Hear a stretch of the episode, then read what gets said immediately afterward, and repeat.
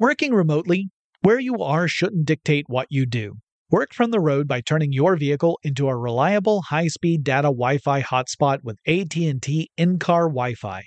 On the network that covers more roads than any other carrier, take your work on the road and AT&T will be there to keep you connected.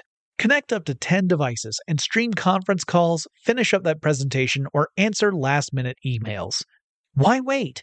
Go to att.com slash in-car Wi-Fi today for free trial eligibility. Based on independent third-party data, number of devices varies by manufacturer. Always pay careful attention to the road and don't drive distracted. Wi-Fi hotspot intended for passenger use only when vehicle is in operation. Compatible device and vehicle required. We all can't help but wonder what adventure lies just over the next ridge. A Nissan Rogue, Nissan Pathfinder, or Nissan Armada will take you there. If you're taking on your adventure in a new 2024 Nissan Rogue, class exclusive Google built in is your always updating assistant to call on for almost anything. Google Assistant, Google Maps, and Google Play Store are built right into the 12.3 inch HD touchscreen infotainment system of the 2024 Nissan Rogue. Nissan's SUV has the capabilities to take you where you want to go. Learn more at nissanusa.com. No surprise here, but you know I gotta have my devices when I travel. I would be lost without my smartphone. I use it for directions, to find things to do, and most importantly, where to eat. I rely on it as a digital music player to enhance my experience as I explore a new place. Oh, and sometimes I even use it to make calls and stuff. That's the kind of traveler I am. And if you travel, you know what kind you are too. That's why you go with the Delta SkyMiles Platinum American Express card. If you travel, you know. eBay Motors is here for the ride. Your elbow grease, fresh installs, and a whole lot of love transformed 100,000 miles and a body full of rust into a drive entirely its own. Brake kits, LED headlights, whatever you need, eBay Motors has it. And with eBay Guaranteed Fit, it's guaranteed to fit your ride the first time, every time, or your money back. Plus, at these prices, you're burning rubber, not cash. Keep your ride or die alive at ebaymotors.com. Eligible items only, exclusions apply.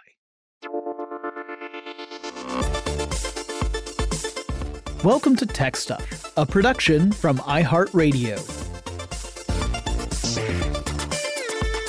Hey there, and welcome to Tech Stuff. I'm your host, Jonathan Strickland. I'm an executive producer with iHeartRadio.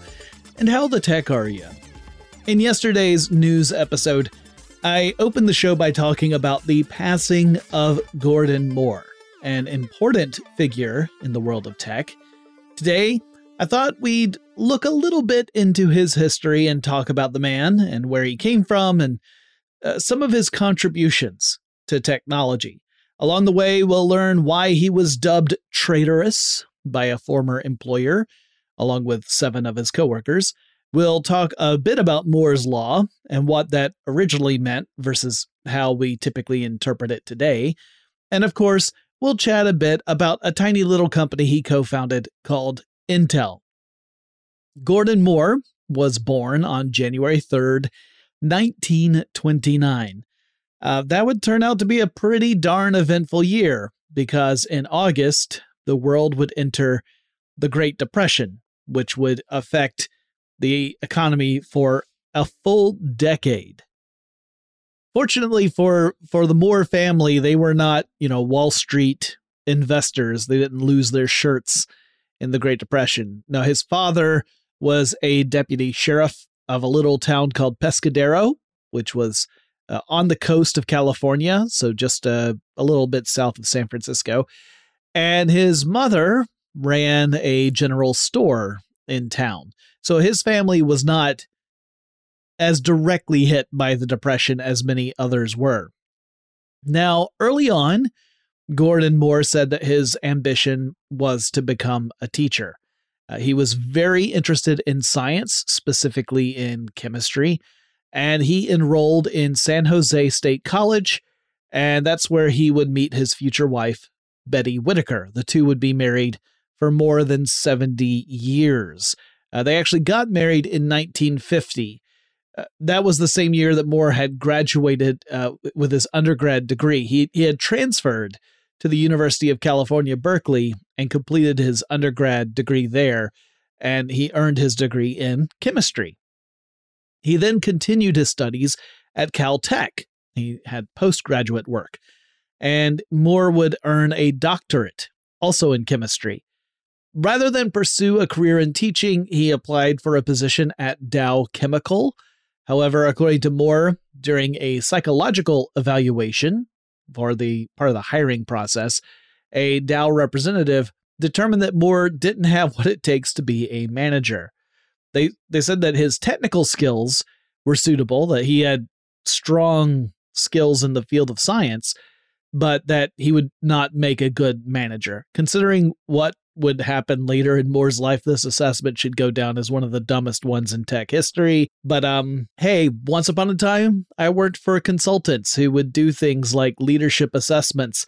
And based upon the stuff that I was reading, uh, my own personal opinion is a lot of those assessments are based on Hui. Again, that's my own personal opinion, and I could be totally wrong about that. I just got very jaded about it. Anyway, back to the story. Moore needed a gig. So Danny took a position at Johns Hopkins University, but this is in Baltimore.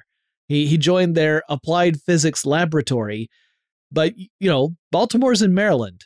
That's on the opposite side of the United States from California.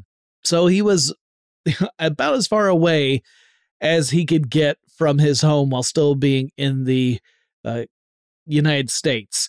And Moore's extended family still lived out in California, so he, he didn't really like working on the East Coast. So even though he had steady work, he kept looking for opportunities that would let him move back across the United States to the West Coast. And one such opportunity arose at the Lawrence Livermore Laboratory. Now, this lab had Ernest Lawrence and Edward Teller as co founders. Uh, now, those names might not mean anything to you, but Edward Teller in particular is also sometimes referred to as the father of the hydrogen bomb, though he didn't he didn't like that. He was a theoretical physicist and was notoriously difficult to work with. He also earned a bad and arguably unjustified reputation after testifying in a hearing to determine whether or not Robert Oppenheimer should have his security clearance revoked. Uh, Teller was of the opinion that it should, and ultimately it was. Anyway, this epi- episode's not about Edward Teller. I will have to do another one about Teller in the future. I, I think I've talked about him in past episodes. I'm certain I have in things like episodes about the Manhattan Project. But the Livermore Lab was known primarily for work involving the research and development of nuclear weapons. So Gordon Moore had this opportunity to go and work for the Livermore Lab, and he thought about this and ultimately decided that he was not keen on the idea of working in the, the field of nuclear weapons research and development. And you know, even though he had the skills in chemistry and he had a good understanding of physics, he just didn't feel right about dedicating his expertise toward making things go boom. But in 1956, he got a different opportunity with a brand new startup division, a company that was called Shockley Semiconductor. This was a division of another company called Beckman Instruments Incorporated. So the founder of the parent company, Arnold O. Beckman, was a chemist and inventor who saw potential in a brand new technology, one that was developed under the management of William Shockley when he was working at Bell Labs. This would be in the very late 1940s. Now, I've talked about William Shockley in old episodes of Tech Stuff. Uh, he led a solid state physics group in Bell Labs, and under his watch, that lab produced the world's first transistor it is impossible for me to overstate how important the transistor is, how how important it was, and how important it continues to be. Uh, it really is the basis for all of electronics moving forward from that point. So to call it a pivotal moment is being, you know, kind of un- is kind of downplaying it, really uh, transistors can do all sorts of stuff that's useful in circuits, but like the basic ones are things like being a a way to direct uh, electricity so that it flows along a specific path or to act as a switch to stop electricity from passing through certain places to being able to amplify a weak signal into a stronger signal. Transistors would replace things that were much larger components like vacuum tubes. So this meant that the transistor would make it possible to miniaturize components and create integrated electronics. So, this is what allowed for the era of miniaturization. When you hear things like a transistor radio that was based upon this technology, and it meant that a radio no longer had to be like a piece of furniture that was, you know, large and had to sit either on top of a table or heck, it might have been its own cabinet in the old radio days to something that you could fit in your pocket. That would be what transistors would make possible, and it would transform the technological world. So, William Shockley, his team developed the very first transistor, and his research served as sort of the foundation for this work. But it was actually two of his lab techs, two of his employees who did the actual building uh, it was John Bardeen and Walter Brattain, two of Shockley's team who created the first working transistor. There was a lot of animosity between Shockley and his team, with disagreements regarding who should get credit for the invention and that kind of thing. Shockley was always upset whenever there were patents being filed for technologies that came out of his lab that didn't have his name on it. And then his team members would often bristle at that, saying, like, yeah, but you didn't do it so your name shouldn't be on it. And it just turned out that Shockley, like Edward Teller, was also notoriously difficult to work with. Anyway, putting aside his managerial limitations, Shockley had received some support from Beckman to create Shockley Semiconductor. Uh, Beckman recognized that the semiconductor industry was going to be the next really big thing, and he wanted to make sure that he had a handle on it. So he felt that it was important to have Shockley uh, be able to establish his own company, although he had some reservations about Shockley's ability to lead people. It turns out those reservations were well founded. One thing Shockley did have, though, was a really good eye for talent. He started to recruit very bright prospects. Folks fresh out of postgraduate studies who were on the cutting edge of scientific research were among the the top candidates. One person he had his eye on was Gordon Moore. Gordon Moore was someone that Shockley approached during a meeting of the American Physical Society. So he actually recruited Moore in person. In other cases, he reached out to various West Coast uh, postgraduates, and in a few cases, he actually got attention by running advertising in the Northeast because at the time, the semiconductor uh, transistor world was sort of coalescing in the New York area. That's where Bell Labs was located. So that was a challenge because Shockley was was locating his lab on the West Coast. So to attract more talent, he actually ran essentially classified ads in newspapers in the Northeast to attract people. And so this initial group came together to become the first team at Shockley Semiconductor. All right, I've got more to say about what happened over at Shockley and how Moore's career would go from there. But before we get to that, let's take a quick break.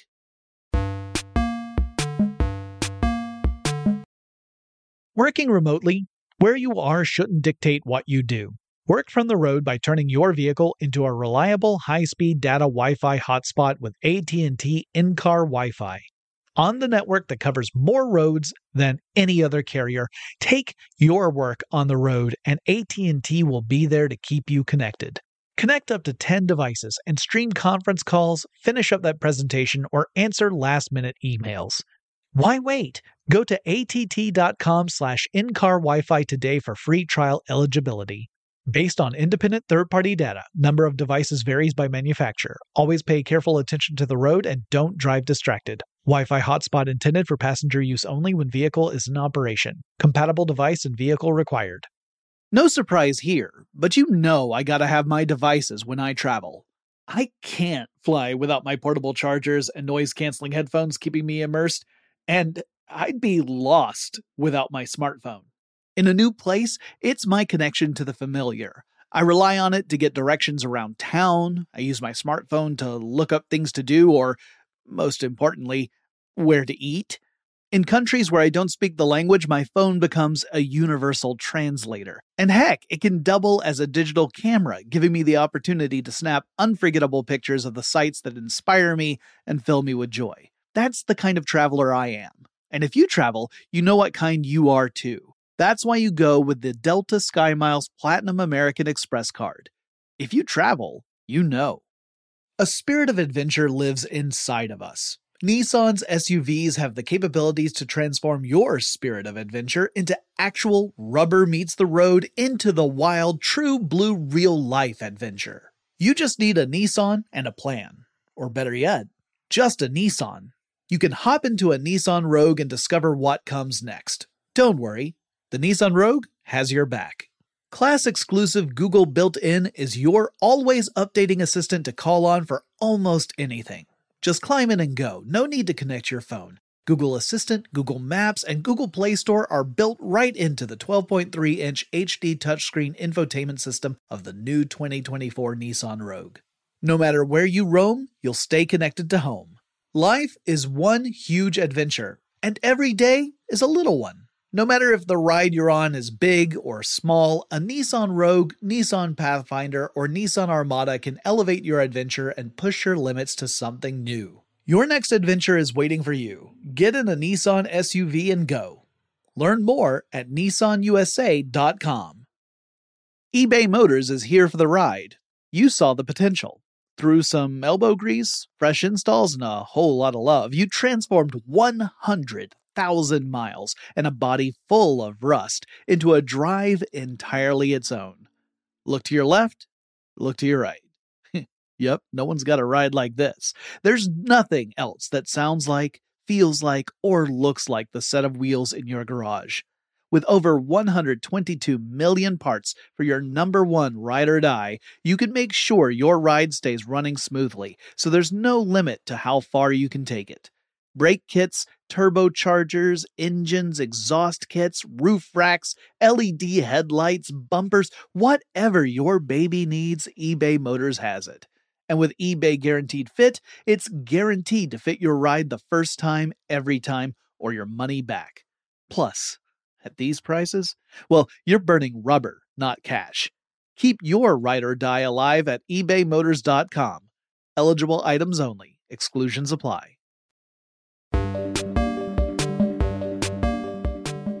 Okay, so Gordon Moore joins a team along with a bunch of other notable people in technology over at Shockley Semiconductor, and it would not take long for things to go sour. Moore and his coworkers faced very tough conditions. They didn't always agree with each other, for one thing. They had different ideas of what the best approach was toward developing semiconductors and transistors. So there was some disagreement even within their community of coworkers. But more than that, William Shockley was an aggressive, autocratic, and paranoid employer. I get the sense that he felt the need to be the smartest person in the room, but then he also gathered together talent for his fledgling company that consisted of some of the brightest minds in science and engineering of the day. He reportedly distrusted the work that his team created and would send the output to contacts that he still had at Bell Labs to double check their work, which if you are, you know, like a preeminent researcher in your field, you are going to be insulted if your employer says, well, let me just send this off to a competitor to double check your numbers. Shockley also insisted on testing each person with psychological analysis before hiring them on, which, you know, Gordon Moore had already gone through when he had applied for Dow Chemical. William Shockley also allegedly planned to force his entire team to submit to a lie detector test at one point, but because everyone objected to it, he, he let it drop. And I know that I talk a lot about demanding bosses in tech, you know, folks like Tim Cook or Elon Musk who would demand that employees return to the office. Uh, but honestly, when you look at what William Shockley did, they ain't got nothing on him. So, anyway, Gordon Moore had joined Shockley Semiconductor in 1956. By mid 1957, things had approached a point where they were intolerable. So, Moore, with the support of several of his compatriots, met with Arnold Beckman, the founder of the parent company that Shockley Semiconductor was under, and he said, Hey, either Shockley goes or we go. We cannot continue this. You need to remove Shockley from being in a management position, put someone who has actual management experience in his role, and I don't know, give Shockley like a really cushy, you know, professor position in some university. But Beckman declined to acquiesce to this request, and so in September 1957, Gordon Moore and seven others who were important people with Shockley Semiconductor left and founded a new company with the help of a wealthy entrepreneur named Sherman Fairchild. Fairchild already had a couple of companies to his name, including a, a camera company that worked closely with the military. And so they created a division called Fairchild Semiconductor. These eight defectors from Shockley Semiconductor became known as the Traitorous Eight, though I don't know if Shockley himself ever referred to them as the Traitorous Eight. Uh, Shockley would go on to alienate a lot more people and sadly adopted increasingly extremist views as he got older, including an interest in eugenics. But we'll leave him behind because Gordon Moore sure did. Now, if everyone within the eight were on good terms with each other and were in agreement with what the best approach to semiconductors and integrated circuits was, our story would likely pretty much stay with Fairchild Semiconductor from here on out. But they didn't. There were disagreements. There were different teams that were focused on different pathways toward a goal, pathways that were not uh, compatible with one another. And so there were disagreements between the different teams about which design or methodology was the best one to pursue, which one was going to create the superior product. And things got pretty heated. Uh, they did have some unifying beliefs. There were things that the whole team agreed upon. And one of those was that silicon was going to be the semiconductor material of the future. So at the time, most research labs were working with germanium as the material for semiconductors. But silicon is really very cheap. It is like essentially sand. It's it's plentiful. It is not expensive. And the group argued that it would allow for cheaper electronics.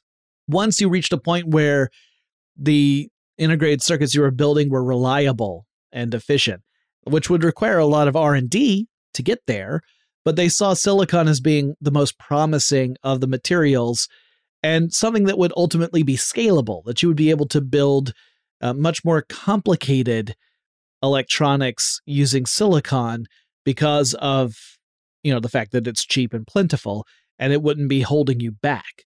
So they were talking about a future where electronics would become so inexpensive that it would actually be less costly to just go out and buy a new whatever it was, rather than to have your broken one repaired. Worlds turn on such thoughts. Fairchild Semiconductor began producing transistors and found customers in the form of other big companies like IBM.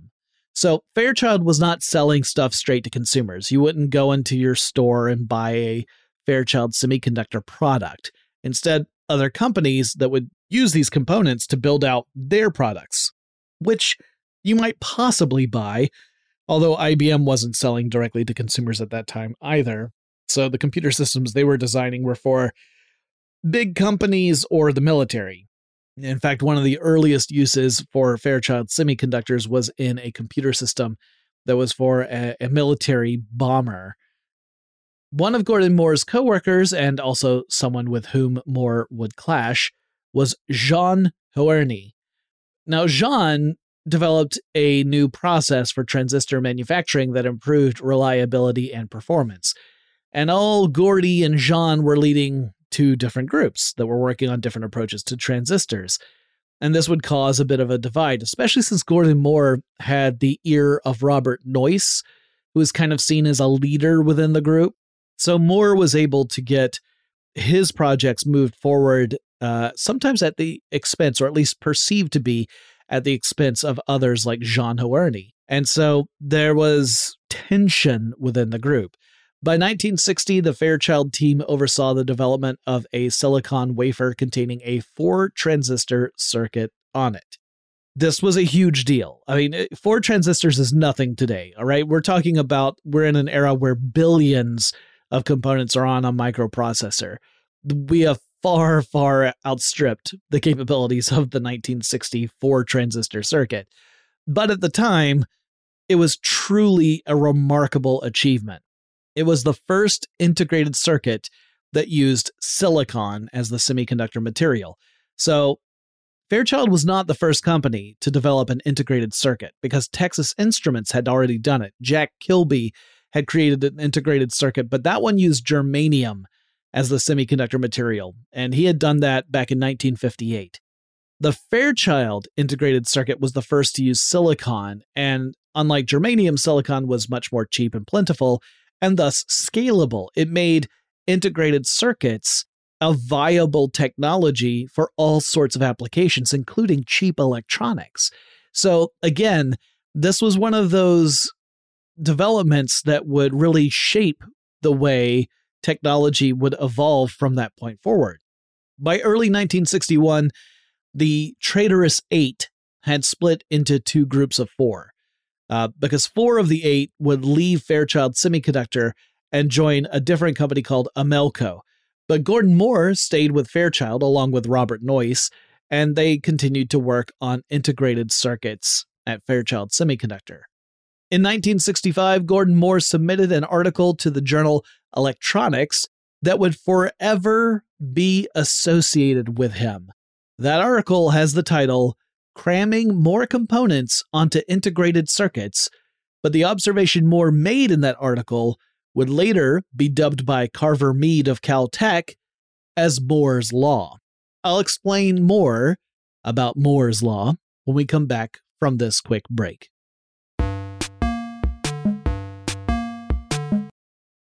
Working remotely, where you are shouldn't dictate what you do. Work from the road by turning your vehicle into a reliable high-speed data Wi-Fi hotspot with AT&T in-car Wi-Fi. On the network that covers more roads than any other carrier, take your work on the road and AT&T will be there to keep you connected. Connect up to 10 devices and stream conference calls, finish up that presentation, or answer last-minute emails. Why wait? Go to att.com slash in-car Wi-Fi today for free trial eligibility. Based on independent third party data, number of devices varies by manufacturer. Always pay careful attention to the road and don't drive distracted. Wi Fi hotspot intended for passenger use only when vehicle is in operation. Compatible device and vehicle required. No surprise here, but you know I gotta have my devices when I travel. I can't fly without my portable chargers and noise canceling headphones keeping me immersed, and I'd be lost without my smartphone. In a new place, it's my connection to the familiar. I rely on it to get directions around town. I use my smartphone to look up things to do, or, most importantly, where to eat. In countries where I don't speak the language, my phone becomes a universal translator. And heck, it can double as a digital camera, giving me the opportunity to snap unforgettable pictures of the sights that inspire me and fill me with joy. That's the kind of traveler I am. And if you travel, you know what kind you are too. That's why you go with the Delta SkyMiles Platinum American Express card. If you travel, you know. A spirit of adventure lives inside of us. Nissan's SUVs have the capabilities to transform your spirit of adventure into actual rubber meets the road into the wild, true blue real life adventure. You just need a Nissan and a plan. Or better yet, just a Nissan. You can hop into a Nissan Rogue and discover what comes next. Don't worry, the Nissan Rogue has your back. Class exclusive Google built in is your always updating assistant to call on for almost anything. Just climb in and go, no need to connect your phone. Google Assistant, Google Maps, and Google Play Store are built right into the 12.3 inch HD touchscreen infotainment system of the new 2024 Nissan Rogue. No matter where you roam, you'll stay connected to home. Life is one huge adventure, and every day is a little one. No matter if the ride you're on is big or small, a Nissan Rogue, Nissan Pathfinder, or Nissan Armada can elevate your adventure and push your limits to something new. Your next adventure is waiting for you. Get in a Nissan SUV and go. Learn more at nissanusa.com. eBay Motors is here for the ride. You saw the potential. Through some elbow grease, fresh installs, and a whole lot of love, you transformed 100,000 miles and a body full of rust into a drive entirely its own. Look to your left, look to your right. yep, no one's got a ride like this. There's nothing else that sounds like, feels like, or looks like the set of wheels in your garage. With over 122 million parts for your number one ride or die, you can make sure your ride stays running smoothly, so there's no limit to how far you can take it. Brake kits, turbochargers, engines, exhaust kits, roof racks, LED headlights, bumpers, whatever your baby needs, eBay Motors has it. And with eBay Guaranteed Fit, it's guaranteed to fit your ride the first time, every time, or your money back. Plus, at these prices, well, you're burning rubber, not cash. Keep your ride or die alive at ebaymotors.com. Eligible items only, exclusions apply. Okay, so if you read Cramming More Components onto Integrated Circuits, which you can do, the article is freely available on the internet. You can just search for that title or search Gordon Moore article. You'll find lots of links to it. Moore has a couple of bangers right out of the gate. Uh, I mean, you might not think of them as that exciting, but I, I think they were incredibly prescient. So the opening statement says, quote, with unit cost falling as the number of components per circuit rises, by 1975, economics may dictate squeezing as many as 65,000 components on a single silicon chip. End quote. He also says at the beginning of the article, quote, the future of integrated electronics is the future of electronics itself. End quote. And uh, yeah, these were really good observations. So, what the heck is this article all about? It's mostly covering how economics push companies to develop increasingly smaller components for integrated circuits, and how those circuits power new kinds of electronics and th- this perpetuates the need to pour more money into developing ways to cram even more components onto an inch of silicon wafer, like a square inch of silicon wafer. So, in other words, it's the cycle of being able to create more powerful chips, which then drives down the cost per component on the chip. The chips themselves might get more expensive, but the components get less expensive. The actual individual components on the chip do. And that this in turn creates the ability for companies to make cheaper electronics, which goes on to fuel the development cycle. So again, it becomes this this cyclical pattern that allows for the progression of uh, uh, of chip development. So, balancing this out is the scale of production and the ability to integrate these circuits into different products. So, it, it almost becomes like a you can make it up in volume because even though the component price might go down, the fact that you're putting more components on a chip means the individual chip might get more expensive to make. So, yeah, like per component, you're spending less, but then you're cramming way more components on a chip. So, you spend more and like I said, it, you have to find that sweet spot, that spot where the cost of manufacturing makes sense and that you're able to achieve profit by integrating that circuit into whatever electronic product you're pushing out there. Then Moore makes another observation that, quote, the complexity for minimum component costs has increased at a rate of roughly a factor of two per year, end quote. So here he's talking about how using the most cost effective means of producing integrated circuits, you would expect to see circuit complexity double every year, at least over the short term.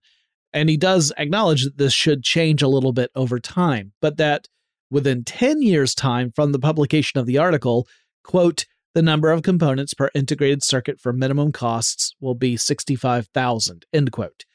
So again, he's saying that based upon what we're seeing right now, we should see the number of components on a square inch of silicon chip double every year. Eventually, it would be every two years. So, the entire article, like I said, is available online. You can read the whole thing, and it does touch on some other elements besides the economic factors that drive the development in the first place, including stuff like dealing with the heat that's generated by an integrated circuit that has tens of thousands of components that are all crammed next to each other. But later on, people would reframe Moore's observation a bit and they started to look at it from a slightly different angle. So instead of talking about the economic factors that would allow for this to happen and ultimately would result in cheaper electronics, they saw it as every two years, companies double the number of components, typically, we're talking about transistors, that they can fit on a silicon wafer. Later on, people would reframe it even more and say that essentially this means that computer companies double the processing power, or in some cases, processing speed, every two years. So you could say that if you were to buy a brand new computer today, that brand new computer would be twice as powerful as a similar model that you had purchased two years earlier. Now, this also depends upon how you define powerful, so there's a lot of there's a lot of wiggle room for a law. Most laws don't allow for that much wiggle room, but Moore's law does. But again, it's because this all stems from an observation about the economics of producing semiconductor chips. It has since been seen as a benchmark that semiconductor companies aim to maintain. There's this pressure to keep up with the demands or expectations that have been set by Moore's Law. Now, everyone pretty much acknowledges that this trend is not infinitely sustainable and that we're already bumping up against the physical limits of what we can do with traditional microchip architecture. But there is still this compulsion to keep the spirit of Moore's Law going. No one wants to be the one to say, all right, well, we had a good run, but from here on out, we're not going to see progress at that same rate. Like, we'll still see progress, but it's going to slow down. Maybe it'll be every four or five years instead of every two. Now, I'm fairly sure that at the time, Gordon Moore had no idea how widely known his observation would become or the incredible impact it would have on the tech sector, but we're not finished with Gordon Moore yet. So, 1965, he publishes this article. At that time, he was still hard at work at Fairchild Semiconductor, but things were a bit rocky over there. For a few years, Fairchild was performing pretty well in the tech sector because it didn't have that many competitors in the space. But as the late 1960s approached, that was starting to change. And not helping things were some leadership struggles that were happening within Fairchild. So, again, one of Moore's fellow traitorous eight members, Robert Noyce, had really been acting as a leader among that group and it was clear that he was seeking a leadership position at Fairchild as well. But Fairchild had based its executive team out of its main company, which was on the East Coast.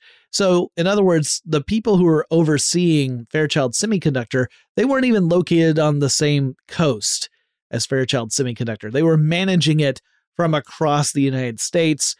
You know, and this is back in the 1960s, right? So, there was a real disconnect there. You had people at Fairchild Semiconductor who felt that their executives had no real touch on anything that they were doing.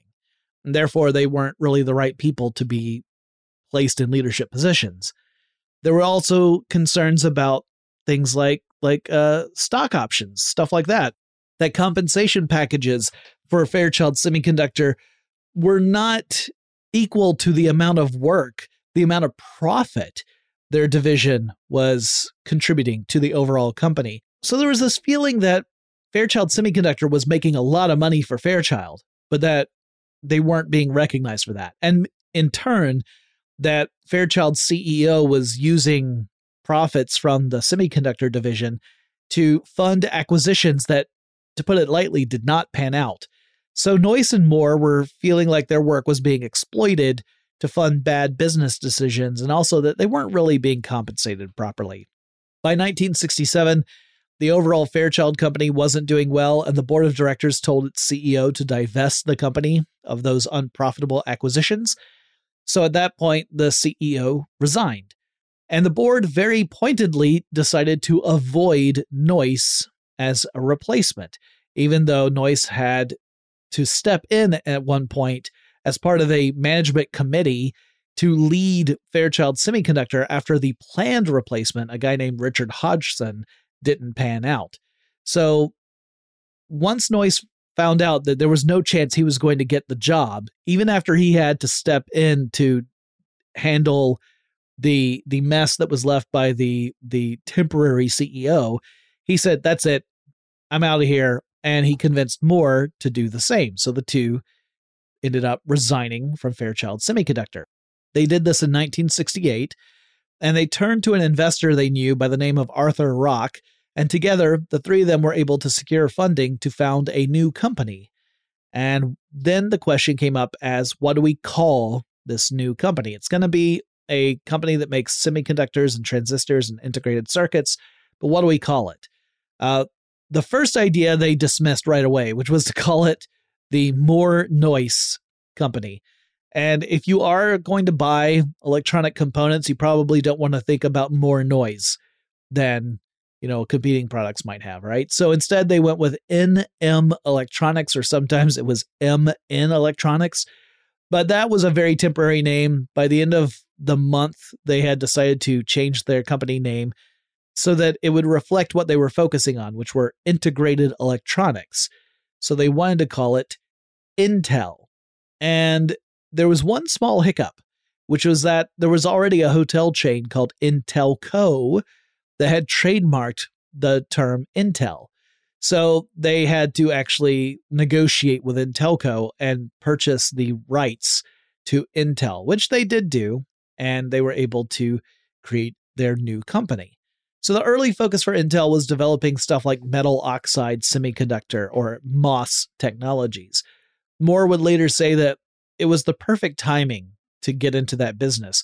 That MOS was a technology that was just difficult enough to require ingenuity and innovation, but not so difficult that a startup would just falter right away while trying to develop the tech.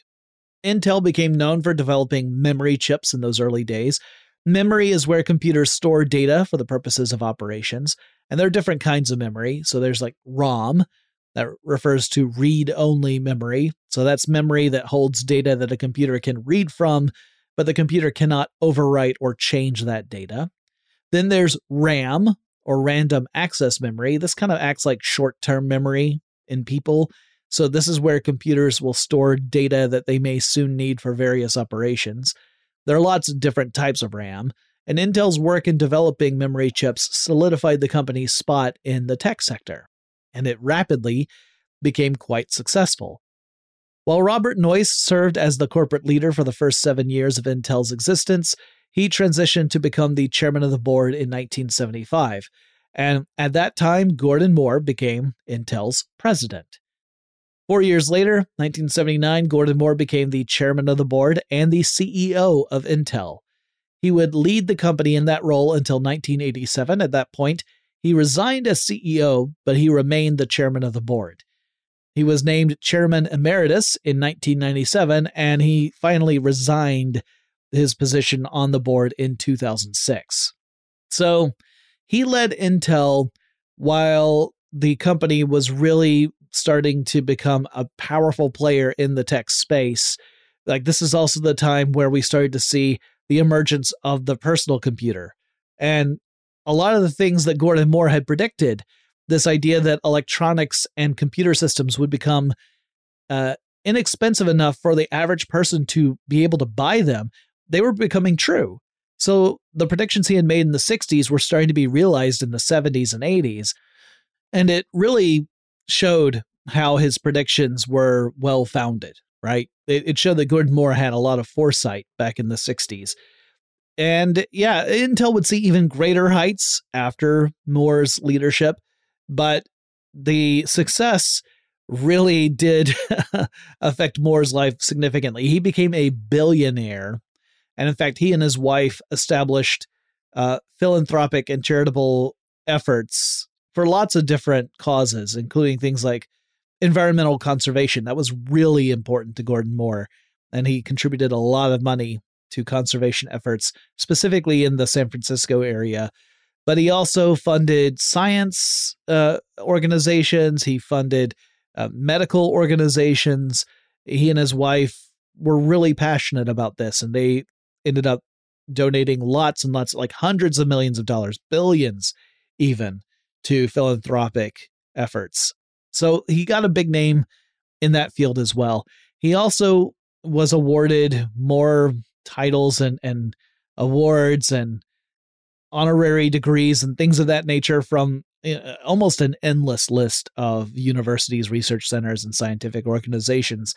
It's easy to understand why, because again, his pivotal role in creating the integrated circuit. Like he was one, he was not the only person. He was one person who contributed to that, but he consistently was an important figure in that. And it's undeniable that the technology we have today, it is the way it is largely because of Gordon Moore and the people he worked with. He retired to the state of Hawaii. That's where he passed away on March 24th, 2023, at the age of 94. And yeah, he leaves behind an incredible legacy. Um, it sounds to me like he wasn't always the easiest person to work with, although probably miles easier than people like William Shockley. Uh, but he definitely had an incredible passion for his work and for the science of chemistry. And, you know, I really find it amazing to see people who are lead researchers in a field, in a scientific field, who then are able to leverage the things they learn into practical applications. Like when you make that transition from science into technology, which is just science realized for practical applications, that to me is is where the magic happens. I know that gets a little contradictory. We're not really talking magic, but you know kind of what I mean. That that inspiration that to me is a very very human quality. All right, that's it for this episode. Hope you enjoyed it. Hope you are all well. If you would like to reach out to me and suggest a topic for a future episode, please do so. You can do so on Twitter. The handle for the show is TechStuffHSW, or you can reach out on the iHeartRadio app. It is free to download, it is free to use. You just download it, install it on your mobile device of choice, navigate over to Tech Stuff by putting that in the little search bar and you will see a little microphone icon. If you click on that, you can leave a voice message up to 30 seconds in length for me, and I'll talk to you again really soon.